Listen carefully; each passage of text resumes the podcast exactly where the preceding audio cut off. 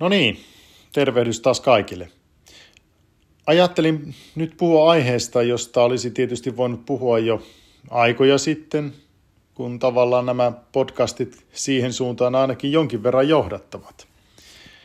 Nimittäin ortodoksiseen kirkkoon liittymisestä. Nyt pitää heti todeta, että tämähän ei ole mikään niin huoleton aihe, sillä kysymys on kuitenkin isoista askeleista ihmisen elämässä asiasta, jota monet ovat pohtineet vuosia tai jopa vuosikymmeniä. Monia on saattanut askarruttaa se, että onko liittyminen ortodoksisen kirkon jäseneksi pitkä prosessi, vaaditaanko siihen kuinka paljon perehtymistä, onko siihen ylipäätänsä kelvollinen, tai mistä tietää, että onko valmis ottamaan sen suuren askeleen. Ja ennen kuin yritän vastata näihin kysymyksiin, niin pitää ehkä todeta, että ortodoksisen kirkon lähetystyö ei ole sellaista lähetystyötä, millaiseksi me helposti mielemme sen. Toki pitää sanoa, että lähetystyötä nyt tehdään monella eri tavalla, eri ympäristössä, eri maissa, ja, ja se, miten sitä tehdään jossain maassa, missä kristinusko ei ole tunnettua, niin sehän on hyvin erilaista verrattuna siihen, että miten sitä tehdään esimerkiksi täällä Suomessa.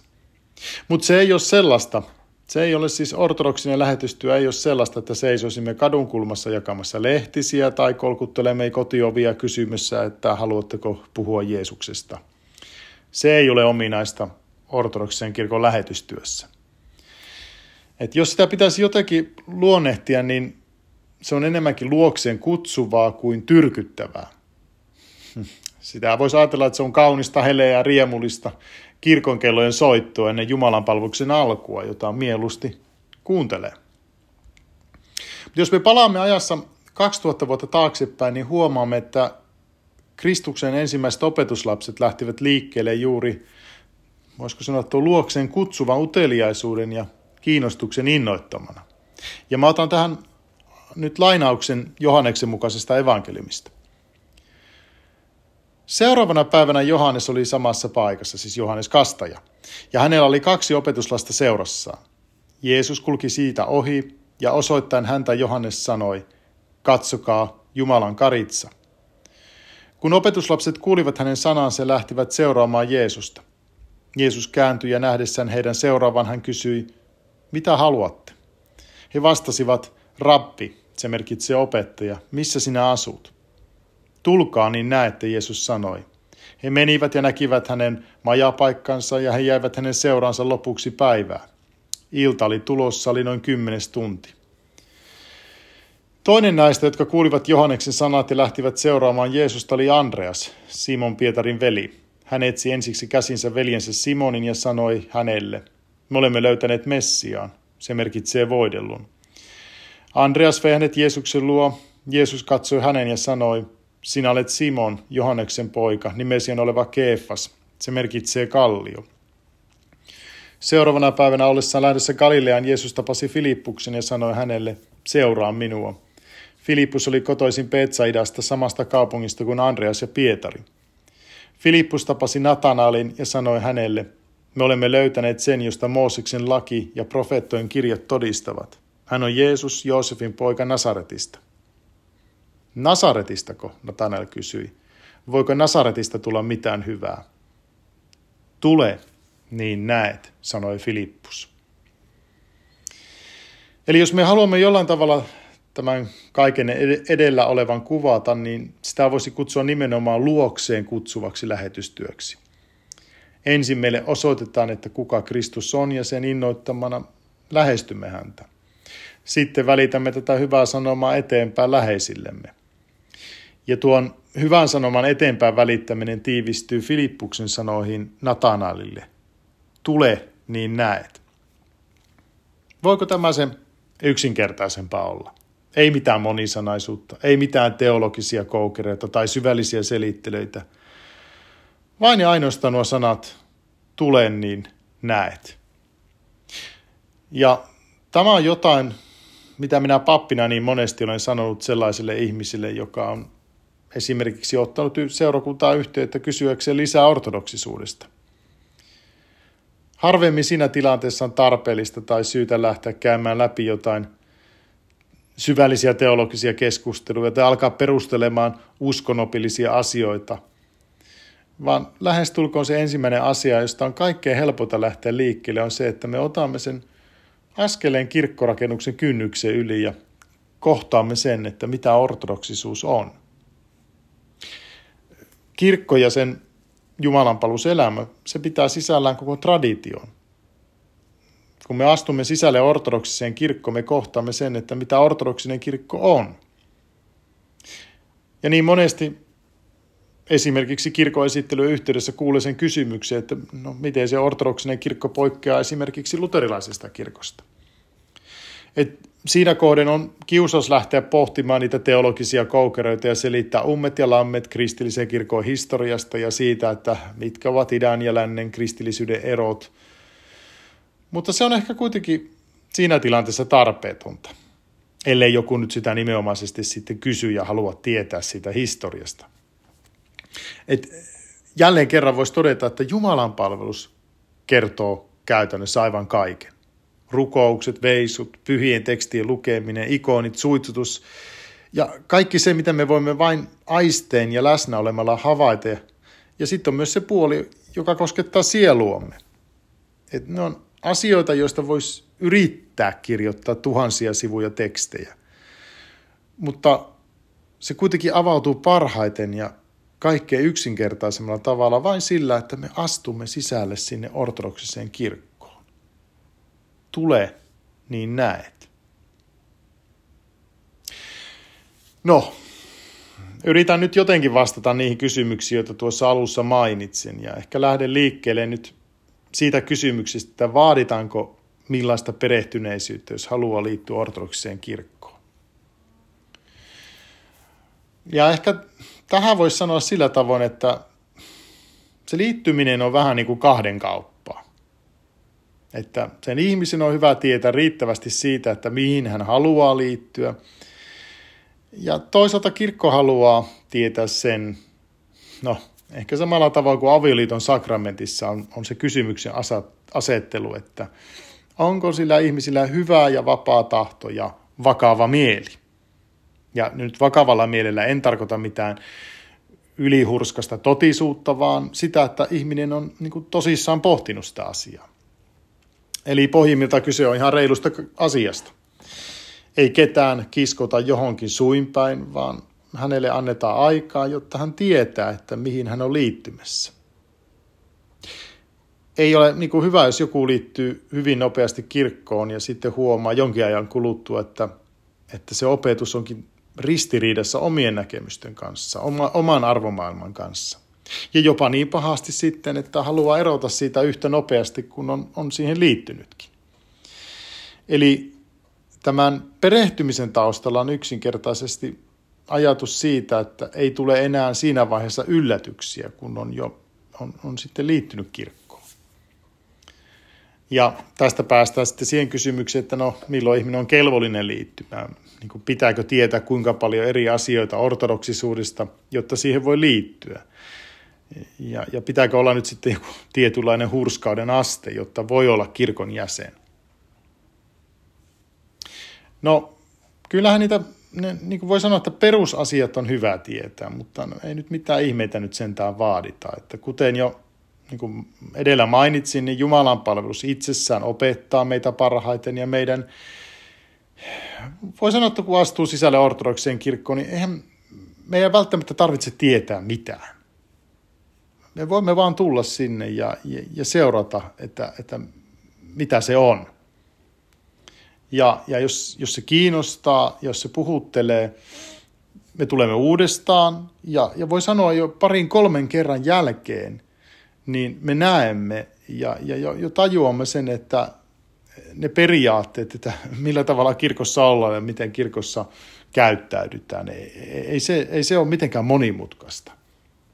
Ja, ja tämä on jotain, mistä mä oon muistaakseni puhunut joskus aiemminkin kirkkokäyttäytymisestä, että, että se, on, se tuntuu niin kuin valtavan suurelta kynnykseltä nimenomaan se, että kun en tiedä, miten siellä pitää toimia, mutta niin kuin se eräs pappi joskus sanoi, että jos et tiedä, mitä teet, niin älä tee mitään. ja se on ihan hyvä ohje.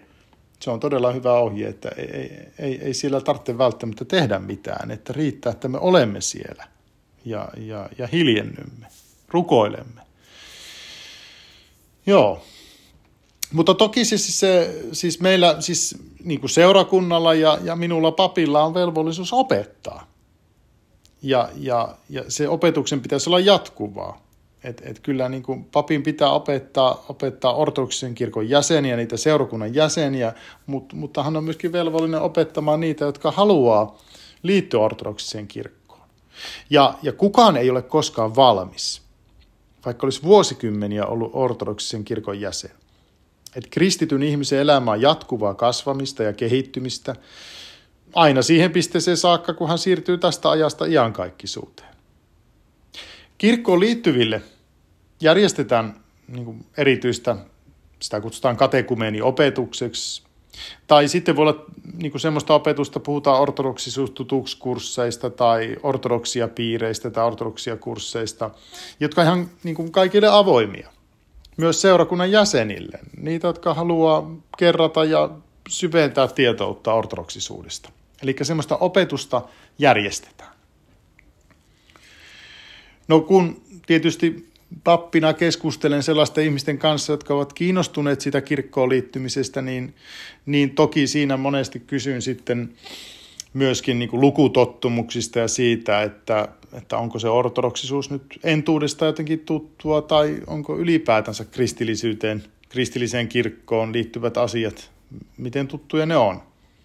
Jos ne on tuttuja, niin sitten tietysti sen perusteella, tai ei tuttuja, niin senkin perusteella voi suositella jotain luettavaa. Että monissa seurakunnissa on, on sellaiset pienet kirjastot, joista voi lainata hyvää kirjallisuutta ja ja, ja tietysti nyt tämmöisistä maallisista kaupungin tai kunnan kirjastoistakin löytyy hyvää lainattavaa. Eli semmoista lukumateriaalia löytyy. Ja tietysti tänä päivänä niin voi yhtä hyvin sanoa, että netistä löytyy hyvää luettavaa. Ja jos on kielitaitoa, jos englanti sujuu esimerkiksi, niin, niin sitten tuo netistä luettavan materiaalin määrähän kasvaa vaan entisestään. Äänikirjat, tai podcastit, niin kuin tällaisetkin kenties, niin on hyvä vaihtoehto niille, jotka ennemmin kuuntelee kuin lukee.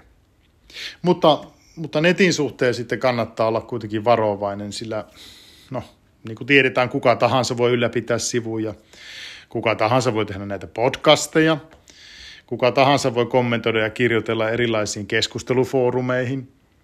Ja näiden ihmisten näkemykset ei aina edusta sitä, että miten ortodoksinen kirkko opettaa. Et sieltä löytyy laidasta laitaan kaikkia. On ehkä vapaamielisempää, voi olla vähän ehdottomampia, konservatiivisia ankariakin. On semmoisia näkemyksiä, jotka ei, ei kannusta ja lohduta, vaan pikemminkin syyllistä ja ahdista. Eli kun me mennään sinne nettiin, niin kyllähän sitä kannattaa aina tutkia sitä sillä silmällä, että on jonkinnäköinen suodatin päällä ja että ei, ei eksy väärille poluille. No mitä meidän sitten pitäisi tietää ortodoksista uskonopista, että mitä kirkko opettaa? No, jos sen haluaa oikein tiivistää, niin sehän on periaatteessa uskon tunnustus, mikä pitää sisällään sen ydinasian. Jos osaa ja haluaa opetella uskon tunnustuksen ulkoa, niin sehän on hyvä. Mutta se ei ole välttämättömyys. Sehän löytyy yleensä ohuestakin rukous- ja hartausvihkosesta, mitä yleensä joka seurakunnasta löytyy ja voi ostaakin. Joten ehkä tärkeämpää on tietää se, että mistä se löytyy. Ja sama pätee moneen muuhunkin asiaan. Mutta siinä uskontunnustuksessa on, on, on tärkeää se, että, me, että kun me luemme sen, niin me tajuamme sen, että meidän niin kuin omat näkemykset ei saa olla ristiriidassa sen kanssa, mitä uskontunnustuksessa sanotaan. Et meillähän on niin kuin, paljon ihmisiä, jotka pitää itseään kristittyinä, mutta eivät esimerkiksi usko edes siihen, että Kristus on noussut kuolleista. Et, et mikäli joku ortodoksisen kirkkoon liittyvä ajattelisi näin, että et, et, et kyllä mä nyt on, niin kuin haluan, haluan liittyä kirkkoon, mutta en mä nyt usko, että Kristus on noussut kuolleista, niin siinä on niin suuri ristiriita jo, et, et melkein se liittyminen on sillä tavoin mahdotonta, että, että uskon tunnustuksessa on se, että, että se meidän pitää niin kuin allekirjoittaa. Sanoa siihen se aamen, että totisesti näin se on. No entä sitten se hurskaus? Pitääkö meidän uskossa ja uskonmukaisessa elämässä saavuttaa jokin tietty piste, että olemme kelvollisia kirkon jäsenyyteen? Ja, ja tämä on sellainen asia, että se varmasti monia askarruttaa. Mainitsin jo, että mehän ei olla koskaan valmiita, vaan, vaan voisi ehkä ajatella näin, että se ortodoksisuus on jatkuvaa kasvamista ja oppimista Jumalan tahdon mukaiseen elämään. Tärkeintä ei, tässä ei ole oikeastaan jokin semmoinen hurskauden aste, mikä jo itsessään kuulostaa aika hassulta, vaan se, että meillä on pyrkimys noudattaa Kristuksen opetusta. Ajatellaan vaikkapa sakkeusta, jos muistatte evankeliumista tämän jerikolaisen veropäällikön, joka oli mitä ilmeisemmin kartuttanut omaisuuttaan kiskomalla ihmisiltä liikoja. Hän oli kuitenkin kiinnostunut ja utelias näkemään Kristuksen ja hän käytti siinä pati mielikuvitusta, että kiippesi puuhun, jotta saisi edes hetken, hetken verran nähdä Kristusta. Mutta se lopputulema oli se, että Kristus pysähtyi ja tarjoutui tulemaan sakkeuksen kotiin vieraaksi. Ja siinä vaiheessa sitten se sakkeus niin koki täydellisen mielenmuutoksen. Eli ehkä tärkeintä ei ole jokin tietty semmoinen uskovaisuuden aste, vaan kiinnostus. Ja jos me muistamme autuuden lauseiden sanat, että autuaita ovat ne, joilla on vanhurskauden nälkä ja jano, niin se muistuttaa juuri siitä, että autuaita eivät ole vanhurskaat, vaan ne, jotka siihen pyrkivät.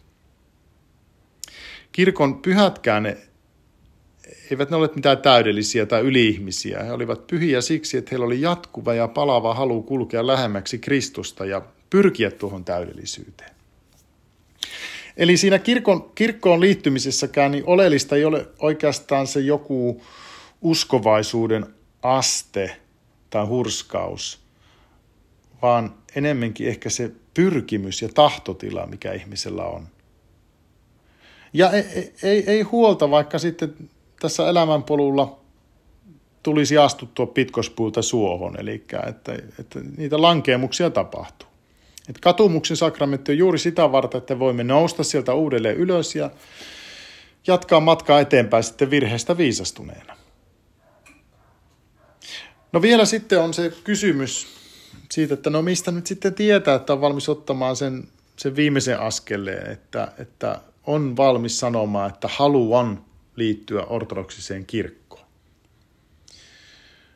No, tämä tunnettu kirjailija C.S. Lewis aikoinaan kuvasi, että ihminen, joka pohtii kirkkoon liittymistä, on, on, on kuin henkilö, joka seisoo eteisessä ja näkee edessään useita ovia.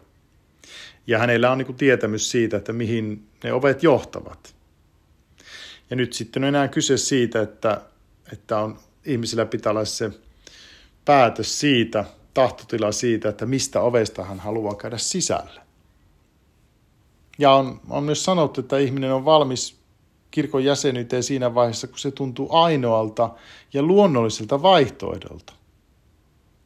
Että ihmisillä on tietoisuus siitä, että tuo on minun kotini, tuolla minun kuuluu olla ja siellä saan olla juuri se ihminen, mitä minä haluan olla. Ehkä näihin ajatuksiin on hyvä päättää tämänkertainen podcast.